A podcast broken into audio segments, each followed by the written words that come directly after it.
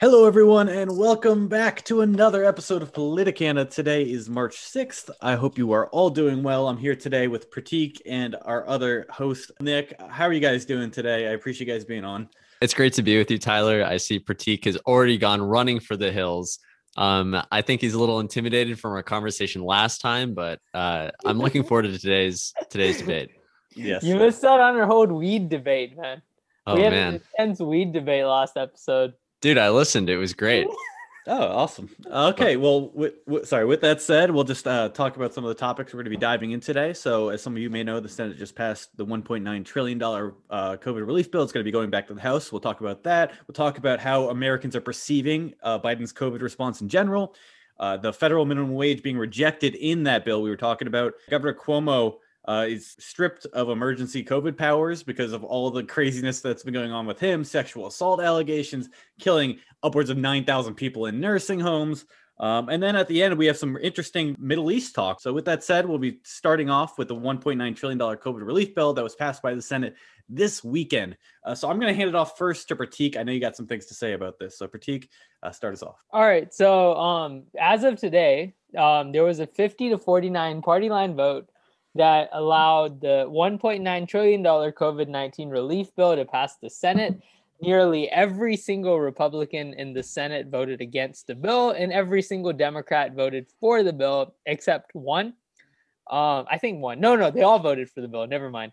And because th- this is such a controversial bill, it is like really interesting to note the different p- thing parts of the bill itself.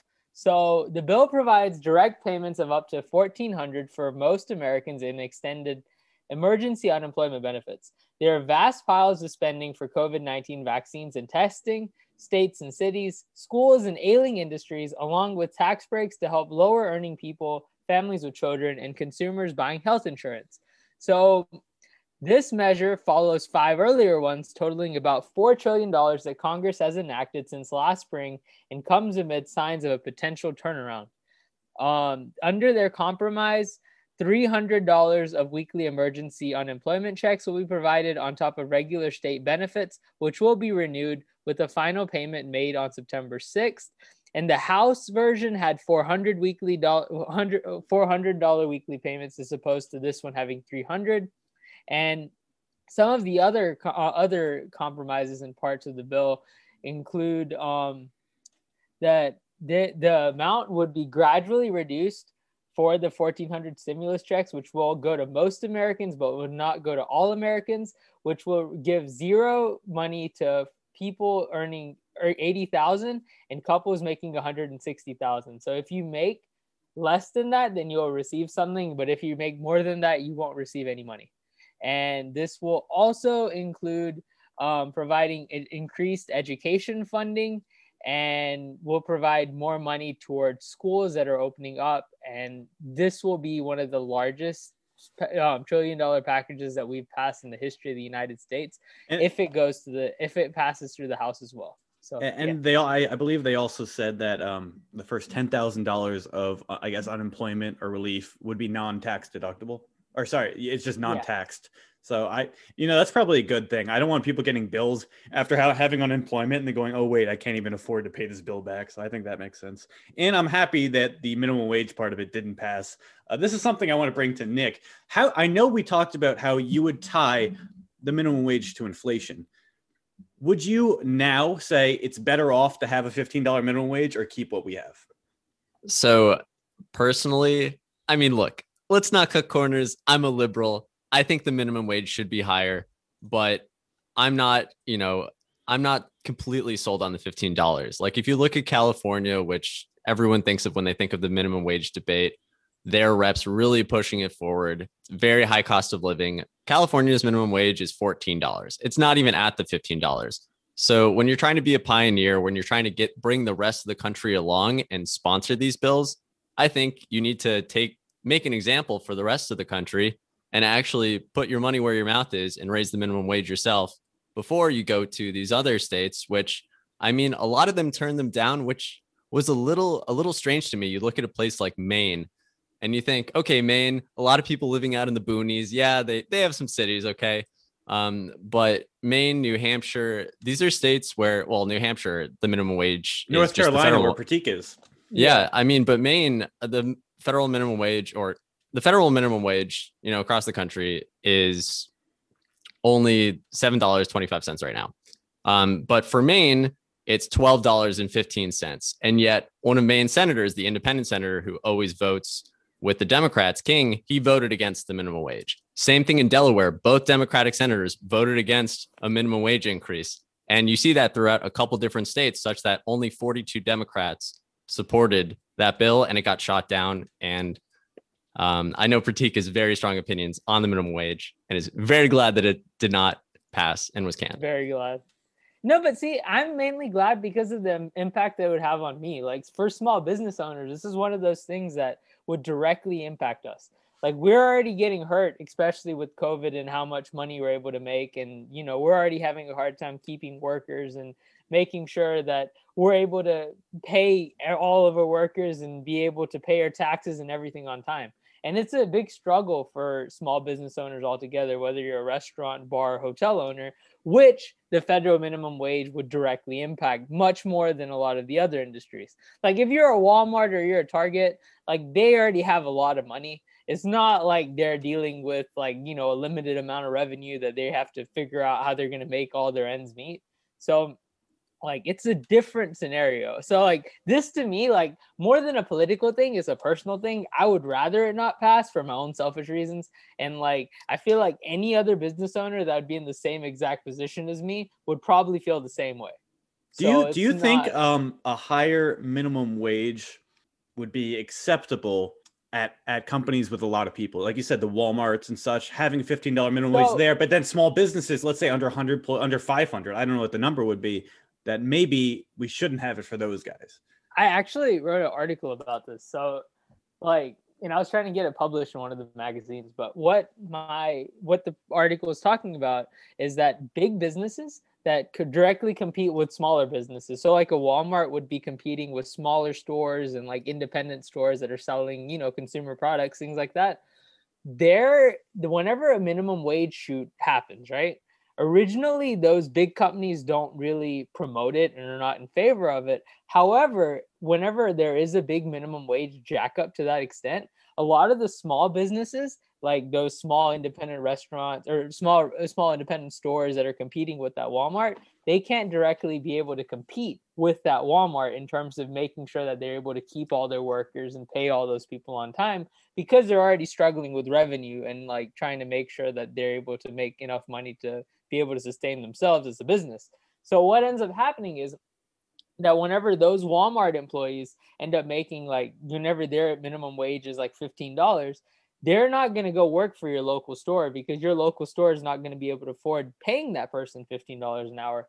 And what ends up happening is that in that whole conversation, the big corporations and the big guys end up eating up all their small market competition because they can't they can't you know compete with them at the same level because of the amount of perks that those bigger guys are able to offer. And then what ends up hurting the small people altogether the employees and the entire employee base is that those big corporations can directly move towards like having you know what do you could call it technology to be able to replace all those workers like Wouldn't that happen anyway, though? It like, does. would the minimum wage be does, there? but it expedites it Okay, the sure. minimum wage gives them another reason to do it because if they can have technology replace workers and people like us are not really needed as much anymore because technology is able to do that job much more efficiently then whenever you end up killing out all your competition that is making sure that these people get a job because we can't afford moving to all this new technology bases whenever that's the whole scenario the big businesses and the big corporations are directly going to do that which is in turn going to hurt all the people that are living below the But poverty line can't they do it anyway? Can't to- Walmart today go? I'm going to pay everyone fifteen dollars an hour and under under like make They sure that no one can compete wage. with them anyway. So- why why does the regulation, I guess, uh, because it, it does that because look now whenever you you, I mean, you already have minimum wage increasing in all these industries. So what I'm saying is like there's always an industry related minimum wage. Whether or not there's a federally declared minimum wage or whether or not the state declares a minimum wage, all the industry itself is going to work compete with each other to provide a competing wage. Now, the competing wage might not be that high, but it will automatically create a minimum wage on its own. Like I've talked about, like the, the hotel industry. Like if I'm paying Yeah, supply housekeepers ten bucks an hour, and the hotel behind me is paying them eleven bucks an hour, they might go move over there unless like I'm able to keep those workers that want to work for me, and compared to working for somebody else they don't know. But there's always that you, you if you're like arguing that oh I want to pay this person seven twenty five, they're not going to work for you at all as it is. So it's always like that market is always shifting.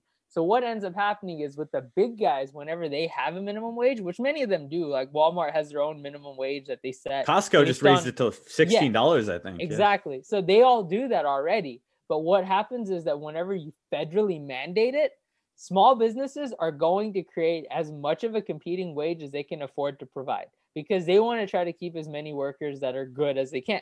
They don't want them to go work somewhere else because they want them to help benefit their own business. So Yeah. whenever you raise that minimum wage and you like target it, oh, $15 an hour, well, the companies that are not able to make that much money to be able to afford one person and paying them $15 an hour, they're going to get out of business altogether, basically making all these big guys more of a monopoly. And Mhm. whenever they become more of a monopoly, they're in control of doing whatever they want because they can set their prices and they can set their standards. And eventually, they're not going to be hiring as many people because they're better off moving towards technology that gives them more profitability margins. That's all true.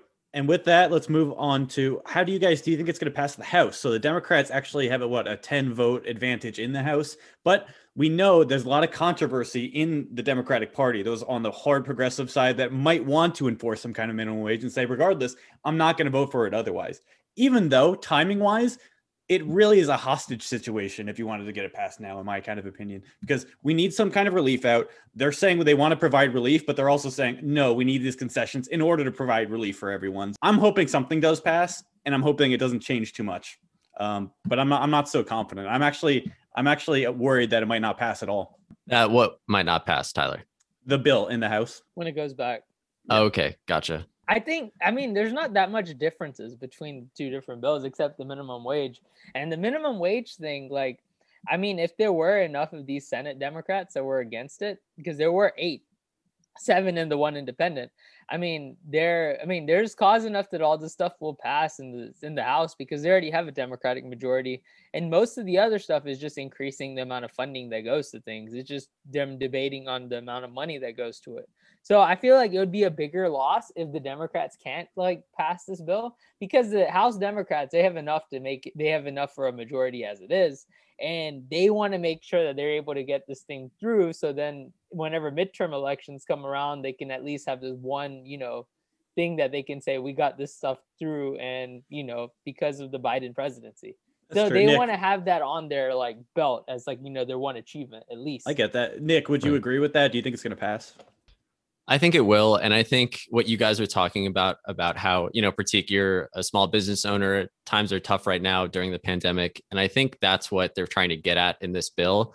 I know we got a little bit on the minimum wage and we can get into that conversation uh, in a future episode. I think it's really interesting to unpack that a little bit more. But uh, for this one, they threw in $25 billion in funding for restaurants and bars. And I mean, all, all of us, you know, I think everyone can think of at least one place that they used to like to go out to eat at occasionally that's now been shut down.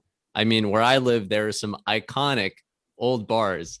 Um, actually, I live outside of DC, so there were some iconic old bars in the district that I love to go to. Um, and a lot of them shut down. I mean, some of them relocated, which, um, uh, to be honest, I don't know if I'm going to visit them anymore because now they're in a completely different side of the city. But um, I think the bill recognizes the fact that certain parts of the economy, such as hospitality, such as dining, have been hit really hard and they need focused funding to get their sector back on track so that we can reopen and have those jobs come back quicker. So I'm I remain hopeful. Like Prateek said, Democrats have a majority in the in the House. I think it'll pass. And see, my my only thing is like where I talk about the minimum wage is that my issue is more about all right, so these small businesses, so like these restaurants and bars are getting money, but you're raising the minimum wage on them is not going to potentially But it's not in the bill anything. anymore, Prateek. Yeah, I know. But, But, the fact that hold on, but the like- fact that they wanted to push for it so hard in the, uh, specifically at this time to me is a little scummy because wait, so- you know oh yeah, sorry. I Yeah, got Nick- a new Nick, go news ahead. story. No, go ahead. Sorry. I you were about to get fiery and heated, No, no, no, I wanted you fine. to let it out. dude. Release the dragon. no, I had to cage. I him. mean, look, I think the counter argument to a lot of what Prateek was saying would be that um, the minimum wage we have currently is not a livable wage. That is what a lot of people are pushing, which is sure, you know, completely understand that it can put some small businesses out of business. That's a reality. You can't cover that up. But if you're paying people below the poverty line in terms of wages and they're just stagnating and getting further and further into debt and barely making ends meet, we should raise the minimum wage. And it sucks. Some small businesses are going to be put out of business. But if you're not paying your workers enough to even live their lives in the most basic sense, then should you really be in Well, business? I don't know, man. Business is mm-hmm. really tough. Like it's not like to just put more barriers to entry to me only emphasizes more monopolies and less of the little guys because those guys can't handle this change. It's not it's not the people you would want to be affected by the change that are affected by the change, in my opinion. And- but I, and get- I get have- what you're saying. you also got to remember this. So like when it comes to workers and when it comes to whenever you actually run a business, like I have a maintenance guy that we pay fifteen dollars an hour to right now. He's like one of the best maintenance people that we've ever like had in our like 20 years of business. Like this dude can literally do anything. So his thing is that now with the $15 minimum wage, if you were to implement that, if I am already paying this guy $15 an hour, that means that I'm going to have to pay this guy 30 bucks an hour. And now like How does it mean that, argu- Prateek? How? Well, well, Oh, oh. because he he's let saying me the, the, the it. Let me difference in competence. Because if you're paying Yeah. the competent guy the same as the incompetent guy, then w- there, there's Yeah, a, it's out of that whack. it doesn't No work that way. So you have to make sure that that person. I mean, because then the living wage is going to increase as it is. Because those standards are going to increase, the prices are going to increase. Everything is going to increase, along with potential inflation, which I don't really understand what the Federal Reserve's all about right now. But that's going to be a reality of what happens. That's so that's fair. if I end Destroy up the Fed. somebody, so I have to make sure as a employer that if I am paying this guy who is one of my most valued workers 15 bucks an hour, that whenever $15 $15 an hour becomes the minimum standard. So not like I can't go below that number. And this is like base level. So 725 right now is $15 then. Then I have to increase everybody's salaries to make sure that I'm able to attain those people and make sure that those people are getting the same level of standards in terms of you know money that they were receiving prior that they will continue to receive in the future And the argument against that is you shouldn't even be in business because you can't afford that. But my Exactly. problem with that is it's so difficult to make a business that it, it's just such a such a hindrance. and what to what starting new else business, in my happening opinion. so i always had to remember this so with minimum wage you're not in any of these industries you're not paying people minimum wage. You always had to remember this. Minimum wage is the set base level that you have to pay people. So like maybe their first week first two weeks maybe month maximum they're going to be making that much money. But then over time they get raises and they move up from that money that they were making before. Some industries you're getting paid less than that but I mean, you might be pay, getting paid minimum wage, but you might be working more hours, as opposed to some some employers that are going to be paying you a higher wage based on making sure that they're able to keep you from going somewhere else, and you might be cut down on hours to some extent to make sure that they're able to afford as many people as they're paying. Ni- You, uh, there's always business decisions based around this. So base level is always base level. Oh, but I wanted to add this to it. So Manchin, um, Joe Manchin, you know, the West Virginia senator, who's probably the most moderate of all the Democrats that are in the Senate, was um, it was was pushing for something similar to what Nick was talking about with inflation. So he was arguing that we need to have a minimum wage to be set at eleven dollars, where it indexes at inflation. So that was another thing I just wanted to throw out there. and that's why he was one of the it. senators who voted against the 15, even though he's a Democrat. Yeah, so Yep. there's seven others. Let me just name them. So Joe Manchin, obviously, Kyrsten Sinema, Democrat from Arizona, is one of my favorite Democrats that is in the Senate. Jon Tester, Democrat from Montana. Jeanne Shaheen, Democrat from New Hampshire. Maggie Hassan, Democrat from New Hampshire. Chris Coons, the Democrat from Delaware, Tom Carper, the other Democrat from Delaware, and Angus King, the independent from Maine. So this was all about a procedural object objection that was placed under this rule called the Byrd rule, which because this one specific aspect of the bill would have prevented the entire stimulus package from passing based on what their you know what their data was showing they wanted to make sure that they would get passed. So they wanted to directly look into this specific aspect of it. And it was um, authored by bernie sanders the amendment altogether which was rejected. I just wanted to throw that in there just for people if they wanted to know more information about it. We've talked a lot about minimum wage so far today but you know. Yeah and last thing i want to say the way the when i'm looking at the minimum wage it, for me it seems like people want to create the strong middle class which I totally understand and I respect. And that's they want everyone to be in the middle class, and I get that. But the way I see it is we're essentially just creating a bigger lower class. That's what the minimum wage does. It creates less room for mobility because there's such a high base level that uh, to make any excess on top of that is more and more and more difficult. Um, so that's all I want to say on it for now. If you guys have any closing thoughts, that's fine. But otherwise, I would like to move on to uh, the public perception of how the Biden administration has been handling the COVID crisis this far into his uh, term. So, any any last comments? One thing, just Federal Reserve. I I hope this stuff moves up the stock market. I mean, I don't really care about the whole conversation. I mean, as a whole, as long as it has some benefit to the people. So, like with the Federal Reserve complaining about how inflation is going to rise and then retracting on their statements about how inflation isn't going to rise, and Powell coming in and talking much more than he talked in the Trump or Obama administration, like three, two, three, sometimes even four times a week. I just hope that this stuff doesn't actually increase the amount of inflation because stimulus money is a good thing. And but having higher inflation is not necessarily going to benefit anyone either. Dude, so, two trillion dollars is a tenth of our economy. So just think about that. Like that, that's that's big money. I, I, just, I just wanted to throw that in there just for people that under to understand like why the stock market is so volatile right now. Like all of us probably on in their Zoom screen right now are all losing money in the stock market because hmm. of the amount of times Powell has come on the screen to just reiterate or go against or somehow talk about something that is going to somehow shake up the economy because of his policies on gearing inflation. I think people are eager for direction, and uh, so any comment he makes is going to shake things up a lot.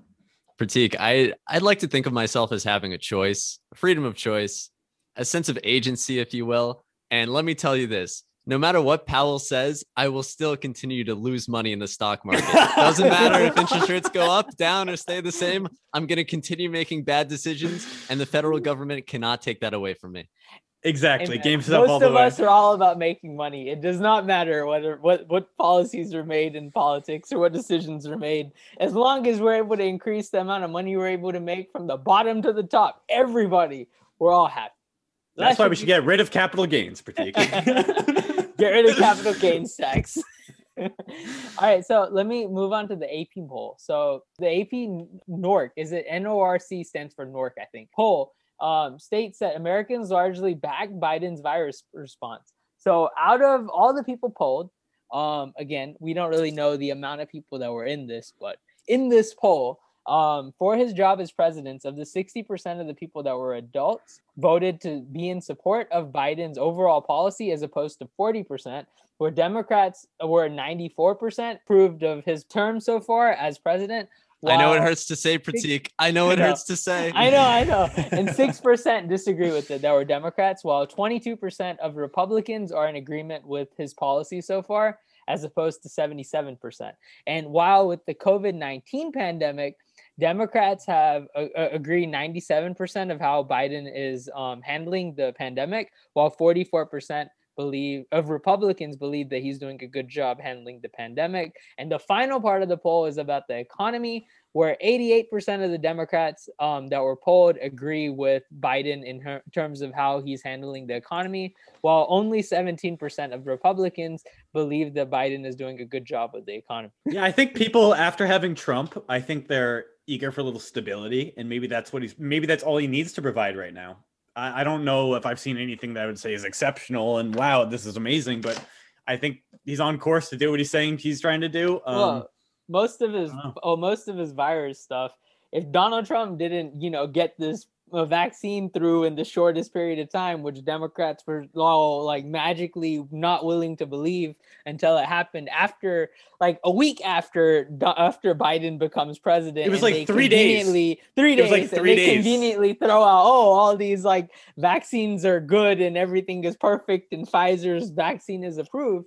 Until then, like they were all negative about Trump's approach to the vaccine. But the irony is that a lot of the stuff that Biden has been able to do since Biden has become president has been largely because of a lot of policies that were enacted by Donald Trump in terms of getting this vaccine research through and getting all the you know the stuff completed in such a fast period of time that has allowed Biden to be successful in his so-called approach to handling the COVID-19 vaccine virus.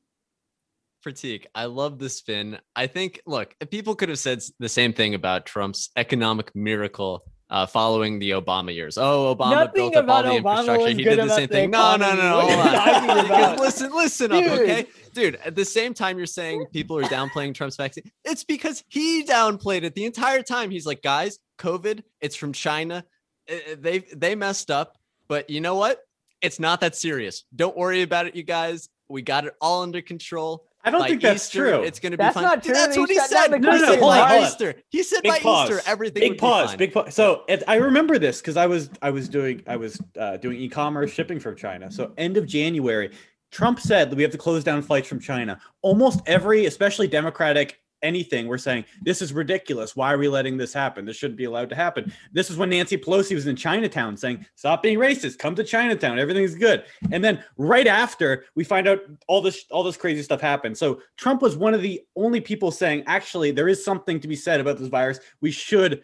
We should recognize it. So he He made. I know his. I know his rhetoric wasn't great over time. I know he wasn't unifying, but he at least identified it before other people, and that I'm almost positive. For the China stuff, I certainly agree with you. And I think he also did a good job in terms of restricting flights from Europe, which is where most of uh, the coronavirus got into. For example, the Northeast, in places like Boston, New York, those are travelers from Europe, not from China. Um, but in terms of his rhetoric throughout the rest of the year, dude, he constantly kept saying everything will be fine. We've got it under control. Everything's great.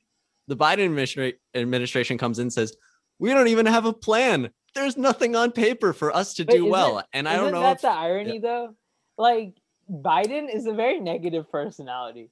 While in comparison to Trump, like regardless, he was much more optimistic about what was going to happen and how we're going to solve this, which um, a lot of the policies that they were able to implement and getting through, getting us out of this potential big catastrophe from happening from our like economy dying to like 18,000 in the stock market to even like all the businesses and stores and restaurants shutting down. If it was up to Biden, we'd still be in COVID 19 shutdowns. It would have been like Costco. I don't know if you guys have ever been to Costco. They still act like the virus just happened yesterday. They have all these lines everywhere. You can't go in. You have all these things you had to go through. You can only go through particular directions. Like, come on. Every other store, including like Sam's and all of their competitors, have been able to move up in the world. Be like, oh, we got this stuff somewhat under control now. Now we can have managed to have people in proper areas. These people are still trying to monitor where people stand. Like it's overboard. So So that's how we- I see about the Biden Biden administration. Like they benefited from their negative perspective about literally everything in the world. Like until because of a lot of the benefits that Donald Trump put them in and propped them up in terms of them handling the vaccine and how they handled like getting it through and getting all their But Prateek, notice through. how you only talk about the vaccine. That's the only positive you can really say. His, Well, his I mean- administration did not do a great job otherwise. Look, look, think about it this way: there are states that I mean, in, at the end of the day, a Republican administration is all about how states handle their situations, right? So all uh, government, federal government can do is provide them with resources and funding, and provide them with all the instruments and all the equipment necessary for them to handle all these vaccine breakouts. Which the Trump administration did a really good job with the ventilators and providing all their resources and providing funding to all these different states. Now you can argue if they did a good enough job or whether another administration could have done a better job. That's all theoretical. Like me, I'm gonna argue that yeah, they did a great job, and you're gonna argue, oh man, but Prateek, would you job. argue but, Trump used his bully pulpit in a productive way that that maybe helped us stay strong together and push through this, or did he say you're on my side or and you're you're on your side, and that's just well, how things are? I would because to I me, say, he he he created too much collective anxiety that Biden is somewhat relieving. He, and Biden doesn't have to do much to do it because Trump was such a divisive character. But so I, am not sure Biden would have responded any better if the COVID crisis had hit when he was in office. But I think Trump shot himself in the foot multiple times. Prateek, maybe this is a cold take. By the way, maybe this is a cold take, but I genuine believe, genuinely believe that if Trump was half the man he says he is, and actually pulled the country together after COVID initially broke out, I think he would have crushed the November election. I think he still would have been president had he handled it better. I would, I, agree. I would say this. Yep. Let me add one more thing though. With the Biden side, like what is what has happened recently? I don't know if this happened with the Trump side or not. People argue that it did. People argue that it didn't. But with Biden, like the amount of vaccines that they've been able to provide to some states while uh, to other states they haven't provided has been based around what state governors are Democrat and which states state governors are not. I don't know if it was the same case with Donald Trump with him providing more funding and resources to Republican states over Democrat states, but I happen to be in a North Carolina which the Democrat is the governor, so we've been able to, you know, been be a good state recently because we've been provided all the resources. But some states that are in our country that are run by Republican administrations are having finding it much more difficult because of the amount of resources that Democrats have provided them with providing them with the amount of vaccines and the amount of support from funding situations that weren't that may have been allotted similar differently whenever Republicans were there with Donald Trump. I don't know, but it's definitely worth looking into and worth the conversation. Right. That honestly, that would be really disturbing to me if yeah, it wasn't correlated to the number of cases or the need in those states because I mean when I'm thinking about it off the top of my head, New York, California, Washington, these are states where there's a lot of travel, there's a lot of international business. They were hit the hardest at the very start of it. And if they still have the most cases on a per capita basis, then I think they should get the most funding on a per capita basis. However, if that's not the case anymore, then I totally agree with you. I think it should be looked into further. And um, that would be very disturbing. Well, especially in North Carolina, it's not that dense of a population. So I don't know if this is just anecdotal, but if you have evidence of that, that's certainly something. See, I, I find this to be really interesting though. Like in this specific pandemic, state governments had a lot more control. This specific which, pandemic, not all of the other pandemics. Yes, this specific pandemic, because most of the other crises that we've seen, it really depends on like how administrations do things, but with this with the Trump administration and maybe how Biden's handling it right now, like states have a lot more control and power in deciding a lot of things, which that has been a really major take from COVID-19 itself. Because in past past like instances where there has been some federal emergency or there has been some major, you know, thing that has shaken up the entire country, the federal government has taken a larger larger stance and, you know, been more involved. But this in particular, which in my perspective as a Republican, I'm happy about, is that states have shown a lot more initiative and states have been more in control of over uh, uh control of things going on, like especially like New York and California and how they've handled things like COVID. We're going to be transitioning into Cuomo, who's been under fire as of late. His sexual assault allegations recently came out that he was fudging the data with regards to deaths in the nursing homes after COVID started. I, I believe there's upwards of like 9,000 deaths and just just to give you some something to compare it to, how many people died in 9/11? Like 3,000 people. So we have all these thousands of people dying, and he's able to fudge the data because he, said otherwise Trump might investigate us. And my my thought is, what about everyone else that would give a shit that you're screwing up the data with regard to deaths of COVID, this huge pandemic that you're supposedly controlling well, and your approval ratings up, your approval ratings up, all false data. So I just I think it's super disgusting. Um, what are your guys' thoughts? I think it's disturbing too. I think, I mean, this was a major news story, not in New York, but in Florida, uh, like six months ago or something. There were some data scientists who had said, oh, the governor is yeah. forcing us to fudge the numbers.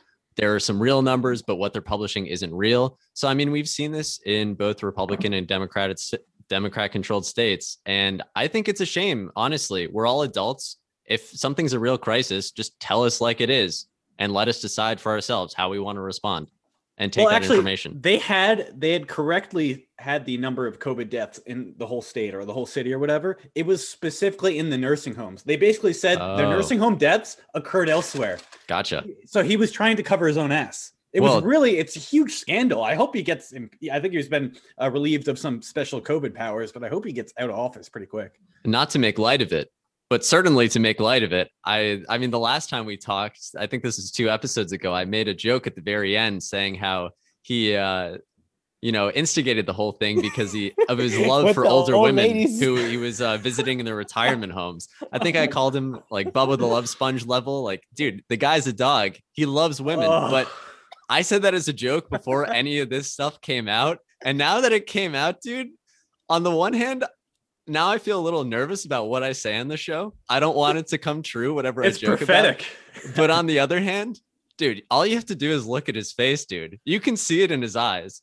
Um, but yeah, the latest allegations with I think it was a 25 year old staffer, another staffer in her 20s, and then a staffer in her early 30s, where it's oh, he came in, kissed me on the lips, touched the small of my back, asked me if I had ever slept with an older man before and touched me like dude that is so disgusting. And the fact that you would do that like in in enclosed office space where there's no exit and you're literally like in between the door and the other person that is the definition of sexual harassment and assault. So i i think it's scummy. I think he should um i think he should face repercussions although it is a little sad that it had to get to this point where I think in in the past couple of months, Republicans have been calling for him to not, you know, have his emergency powers anymore because the crisis has slowly started to fade. Um, and yet, I think Prateek, the one thing I have to give your side is you guys have some principles, okay? I think like 20 Republicans voted against removing his um, powers because they said, hey, we want there to be some more evidence. We know that if we take a hard stance on this too, we're going to get screwed and the same talking points are going to hit us. So let's get out ahead of this and be the nice guys. Yeah, so let me let me give you more information about the story itself. So, New York State lawmakers on Friday approved a bill that would strip embattled Governor Andrew Cuomo of temporary emergency powers he was granted last year to deal with the COVID-19 pandemic. The state assembly passed the bill by a margin of 107 to 43, hours after the Senate approved the legislation in a 43 to 30 vote. Um, what does it say? The efforts to limit his power came as Cuomo deals with two major scandals: the cover-up of COVID nursing home data by his administration and acu- administration and accusations by three women that he sexually harassed them. So, like his main, the main thing that started up all this was there was a New York Times story that talked about how Cuomo aides rewrote nursing home report to hide higher death toll. And then they looked into this more and more, and they found out that Cuomo had been doing a lot of sketchy stuff, and he had underreported the number of COVID deaths related to nursing homes by up to 50%. So that's an outrageous margin, and that more than 9,000 nursing home residents as of that month um, in June died of coronavirus. So this was, I mean, this, this is a sad story as it is. And I feel like it's a good thing that the lawmakers themselves, regardless whether you're a Republican or Democrat, have decided that it's in their best interest as a state to strip Cuomo. But I do, I am a little bit more, um, what is it? Non, I'm not absolutely sure what's going to happen to Cuomo in terms of after he leaves his office, because I don't think he's going to go to jail or anything, but he'll probably be fined and he'll probably be impeached which will prevent him from running for any future office. And his li- lieutenant governor will probably replace him as the governor, which will probably happen a lot sooner than later because a lot of Democrats are on board with, you know, criticizing Cuomo about this, which sometimes I feel like politics plays a major role in, you know, them deciding whether they want to get rid of somebody or not, Of even course. if there is a lot of stuff course. that is about these people and like I, I am I am curious what's gonna happen with Cuomo because he has done a lot of bad things. Yeah, he's done a lot of bad things, but also remember, people were saying, especially in the beginning of the COVID crisis, don't watch Trump's briefings. Watch Cuomo. Cuomo's got his shit together. He knows what he's doing. His approval rate was what, like eighty percent. Yeah. So this whole time we listened to him, and then we later find out that this happened. So it's just, it's just such a bad taste in the mouth. I hope he doesn't hold public office again. But you know, like you said, if he's on someone's team that wants him there, he's probably going to be there. So that's unfortunate. We'll see what happens. Um, with that, though, we're going to move on to our next topic. I believe we're going to be talking about Middle Eastern policy a little bit. Yeah. So this happened, um, I think, this week. So two of the most influential faith leaders in the world reached across a religious divide on Saturday, so today, to promote peace and unity in a historic meeting. So Pope Francis, 84, the head of the world's 1.2 billion Roman Catholics, and Grand Ayatollah Ali al-Sistani, 90, the spiritual leader of the world's Shia Muslims, which is all who is also like the primary leader of Iran, met in Iraq for the first time um, in a long, long period of time uh, since this has been the first time that Pope Francis really left since the COVID nineteen pandemic. So this is a really big deal because both the you know the Shia Muslims and the Roman Catholics, which have been two groups of people that have been warring for many many years, Islam and Christianity have had a lot of the religious differences Centuries. that has led to centuries of crusades, violence, you know things like terrorism, all across the board. And I feel like this is a great starting point that we're going to potentially see some interfaith dialogue between the two leaders of, you know, the modern world in their in their own aspects. Yeah, you know, I think it's I think it's a really productive thing. Like you said, this is not typical. Um, you generally don't see popes going out and doing this. I know Pope Francis has been a little different on that front. He is trying to reach out to more people and build more of a global community. And obviously with all these crises we're facing we're realizing more and more and more we need this to be a global solution and regardless of what religion you believe in we all have the same hopefully the same destination to have everyone have as little suffering as possible and live the best life they can so hopefully that dialogue will spark something, maybe minimize violence, especially in the Middle East. I'm hopeful, but it's hard to say. It's very early on. Nick, you have any thoughts? Well, man, I think this is coming a little late in the game, if I have to say so. A lot of people are applauding the Pope. Oh, great job, Mr. Pontiff, taking a position. But honestly, it's been, you know, 20 years of just desolation and destruction in an area of the world that used to have, I mean, 10 times as many Christians as it does today. And for him to come at the end of it it's sort of I think it says two things. Um, one, you know, of course, he wasn't the Pope at that time. It's political. So I, it's Popes it's, are political. It, so the Catholic Church is always yeah. changing, even though the Word of God is eternal. The Catholic Church always changing.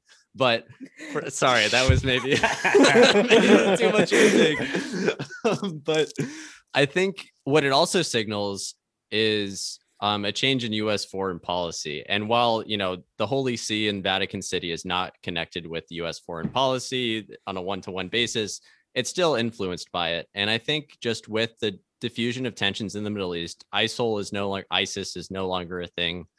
Um, or at least they've gone to very, very small numbers. Thanks to President Trump, I'll give some kudos, Prateek. Um, I know you're a neocon. You love the intervention, but you love bombs. You love bombing people. but Man, that makes me shade, sound horrible. it does. It does. shade aside, I think it does speak to um, overall. I think everyone's just tired of war in the Middle East. And sure, things are still happening with Saudi Arabia. Things are still happening between us and Iran and Iraq and Syria and Israel. I, I guess things haven't changed all that much, but I think the magnitude has definitely gone down. Tensions are deflated. And I think this is a sign of that, that this dialogue is even able to take place is just a reflection of the fact that um, the wars are starting to finally die down. And maybe we're shifting towards a new direction. Who knows? Maybe uh, Canada and Iceland get into it in the next 10 years. I would look forward to that. And with that, with that, with that said, I think that transitions well into like Biden's foreign policy in the Middle yeah, East. So what I wanted to add is Biden. I don't know if as many people know about this, but Biden is the second Roman Catholic to hold the position. Oh, he is Catholic since JFK, and he was banned from communion because of his abortion views like there's a lot of there's a lot of stuff about Biden that you know is not really talked about in the mainstream, which I was really surprised that he they didn't really talk about how he was Roman Catholic and how that has influenced a lot of his policies and views because it was a major point of the vice president debate of 2012 between him and Paul Ryan. So it's a very interesting conversation, but I feel like th- this is one of those things that maybe some they they argue that his Catholic faith might actually influence some of his policies, and it might well be. So since Biden has taken office, Biden has been very different from how he's handled Middle East policy from both Trump and Obama. So he is he's all about you know having let he doesn't want to put as much focus on the Middle East he wants to, you know, shift elsewhere and mainly to places like Asia and South America where we've had an impacting policy over the years. But because he feels like Middle East has been a waste of time because in his many years of his Senate time in Senate term and him being involved in many of Obama's policies with the Middle East and creating a lot of the b- big deals that were created, they all were essentially made because of a lot of the influence passed by Joe Biden himself. So things like he launched his reprisal attacks against Iranian targets on Syria. So his policy is that he wants to, you know, be be strong against Iran in places where they are engaging in military conflict, primarily in um, Syria. However, he also wants to increase the relationship within with, between Iran and the United States, which hasn't been that you know great over the past many years, as we talked about in one of our previous episodes.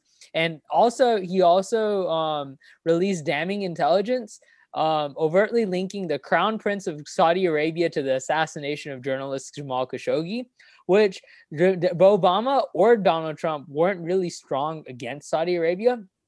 And it's like a really big, you know, conversation that has happened between both sides of the aisle because Saudi Arabia has done a lot of um, shady things in the past, you know, 10, 15 years.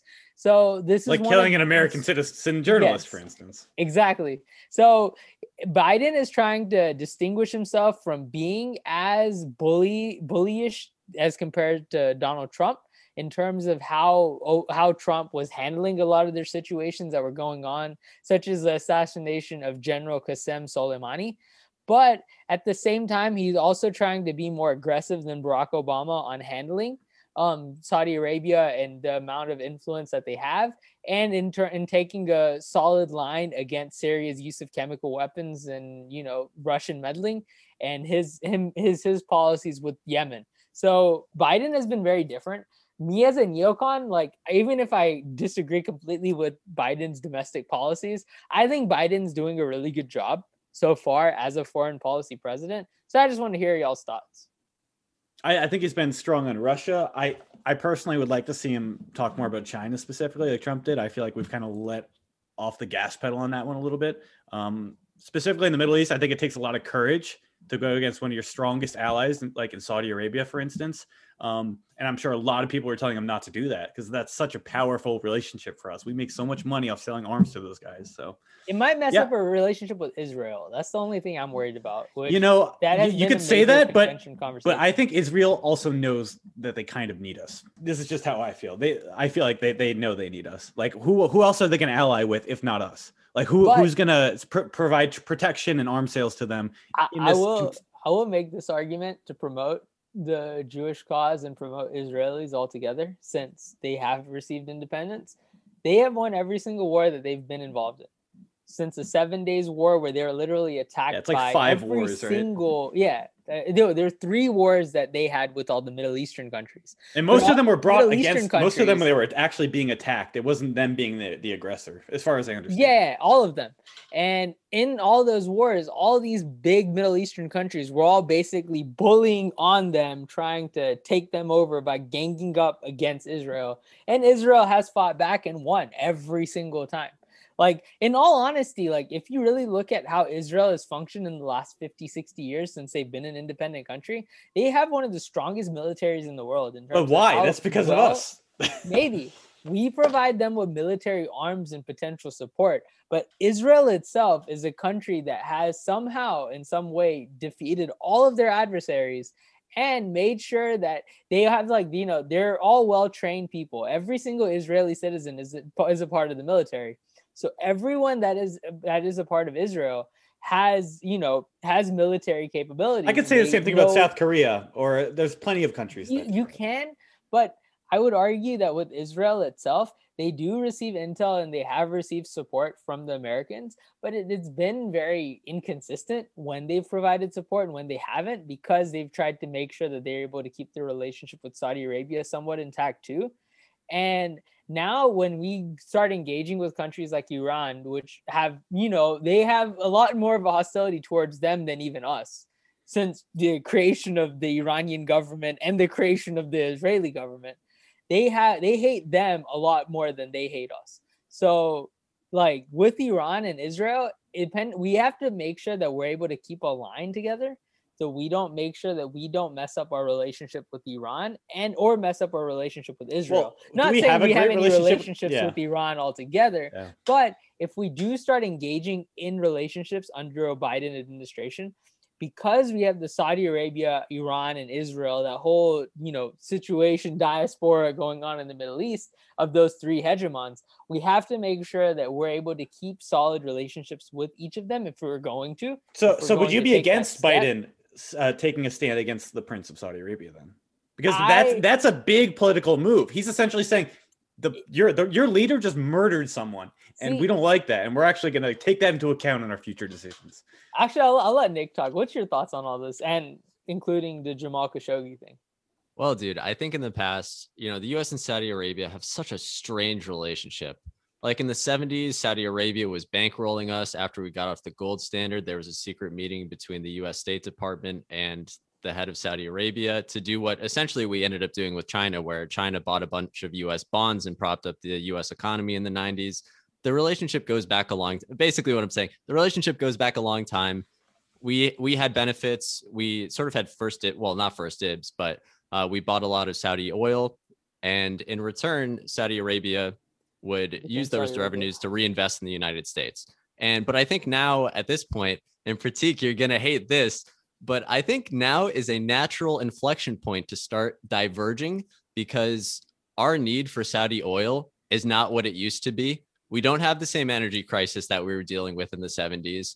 We don't have the same geopolitical need for them in the peninsula, which I mean, you you could say that they're still a strong player. All the stuff that's going on in Yemen, obviously, we want to be involved in that, and we talked about this a couple episodes ago in terms of the Biden pullback um, from Yemen and from Saudi Arabia. But I think the winds have shifted domestically, and I think whether it was uh, Biden being elected or someone else being in office, I think no matter who was in charge, U.S. domestic politics have shifted. People don't like Saudi Arabia. They haven't liked it for a few years now. And it's finally bubbled up to the surface to be like, wait, who is Osama bin Laden again? Oh, wait, he was a Saudi born billionaire that, you know, started saying death to America in the 90s. There are all these Saudi led extreme sects of Islam, which, um, you know, you can't group in with the rest of the religion and all that. And that's a whole different debate. But um, Saudi Wahhabism has been one of the biggest proponents of political um, extremism, violence, and jihadi activity in the Middle East. And I don't think you can separate those two things. Bernie brings it up a lot that we should not be friends with Saudi Arabia. But, but lot of even people- with that said, you could say Trump did not have that stance. So are you saying the inflection point comes after Trump, or you say Trump probably should have done that, but he just didn't recognize that? I'm saying it's been building up that way over a period of time. Since And whether Trump term. was, yeah, whether Trump was yeah, still in 9-11, office, right? I mean, Yeah. let's be real. Yeah, whether it was still Trump in office or if it was Biden coming in or someone else, it could have been Amy Klobuchar for all all I know. Like, no matter who it was, I think things domestically in the United States have shifted. The general public does not have a strong opinion of Saudi Arabia, and I think the recent recognition of the Biden administration for the prince's role in the murder of a U.S. citizen abroad, I think that's icing on top. And Saudi Arabia, sorry, you're no longer my best friend. Now someone else is.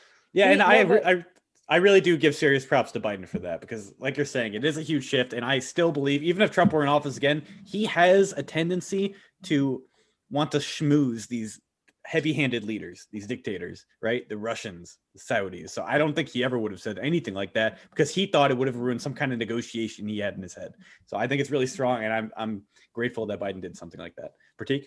I will I will add this though, like for as a neocon perspective, the problem with Saudi Arabia is Saudi Arabia is that powerful. We don't think that. It's not like the first intuition that comes to our minds. Like, oh yeah, Saudi Arabia. I mean, their their oil power. We're like not. We don't really need their oil anymore. We can literally produce all of our own energy supply and be able to be isolated from literally everybody and still be able to sustain ourselves to be one of the strongest economies in the world. America has that power because of a lot of the policies that were implemented since the late 70s to now in terms of energy policy and us trying to become sustainable and us trying to become um what what do you call it self-sufficient in terms of us providing our own oil and creating our own natural gas and all the stuff that we have in the United States. We're not reliable on anybody anymore or dependent on anyone. However, with Saudi Arabia, the policies that get impacted is things like they have to deal with all the other Gulf countries and all the surrounding countries in that area. Saudi Arabia is where Mecca is. That's very important to know. So Saudi Arabia is the heartland of Islam altogether. A lot of the countries around the world that aren't in the Western world have Islam as their predominant religion. So a lot of these countries, whether they are Turkey, Egypt, uh, many of the Gulf countries, so UAE, Kuwait, Bahrain, Qatar, any of those countries, they all have some allegiance to Saudi Arabia to some extent because they're all Sunni Islamic countries. Now, what happens is that whenever we start engaging with hostile relations with Saudi Arabia, it all trickles down. And eventually, what can potentially happen is that they might restrict the amount of people that from the United States that are able to come and do a Hajj in Mecca, which could create more more relationship problems between Islamic people and Americans altogether. And if you have those kind of instances, you have to be wary about your policies with Saudi Arabia. I'm saying that because Saudi Arabia is Sunni Mus- Sunni Islam is a large religion around the world, and whatever policies that we implement directly can you know harm our future relationships with other countries. And i'm not saying saudi arabia is as powerful as they once were because a lot of these other countries are propping up and becoming more independent and they don't really need anybody else's help anymore apart from american aid in the military prim- primarily and uh, apart from maybe foreign aid you know help But- however so you mentioned sorry. yeah. So, but however, it is important to make sure that we're looking at all this stuff before we engage in any foreign policy negotiations or diplomacy because of the impact that one country has on a lot of other countries around the world. And I'm not doubting that impact. I'm just not sure caring for the religiosity of people trying to pilgrimage to Saudi Arabia is necessarily the biggest, Hmm. like strongest point. I don't think enough Americans are even Muslim for that to be a big concern internally. And externally, I don't think we really care. I don't think then- we really care how we're portraying other religions. I, I mean, OPEC is the other reason that we have to think about them. So when it comes to oil prices, United States, no matter what they are, we're not going to move away from oil in the next 10 years. Sorry, Nick. Don't mean to, you know, Well, we're- we're moving- people that are green energy people. we are moving away though, right? because you saw this in the last like economic problems that we've been having with the stock market. Whenever oil prices jack up it directly impacts everybody else.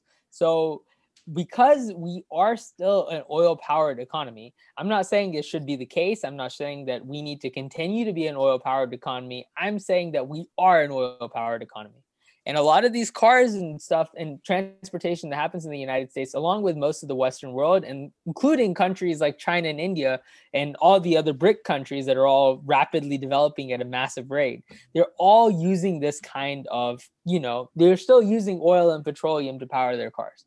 So, what we need to make sure is that any policies that we do, it could still be like that 1979 oil crisis where co- these countries jack up our oil prices just because they don't they're pissed at how we're handling things.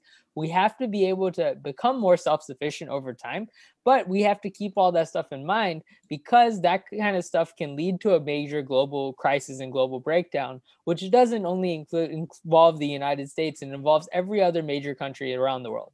And I'm saying good it's a good thing we're moving towards green energy and solar energy and nuclear energy and natural gas and all this stuff. But until we're fully into that whole scheme of things and we're not still reliant upon oil powered vehicles, transportation wait, is one of the most important things in the world. Do you think his comment on Saudi. Arabia? Um, do you think his comments on Saudi Arabia, uh, along with the canceling of the Keystone XL pipeline, may have been a bad decision? It's like you can't do both those things because it- it's harder to be sustainable. So maybe we See, should. there- it bite the- depends. It depends on how you look at it.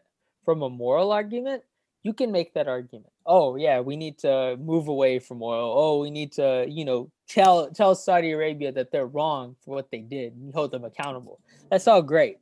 And from a practical mind, it's different from how, you know, what is good and what is not good. The practicality side of it is that there are a lot of impacts that can happen from policies that get implemented and things that are set.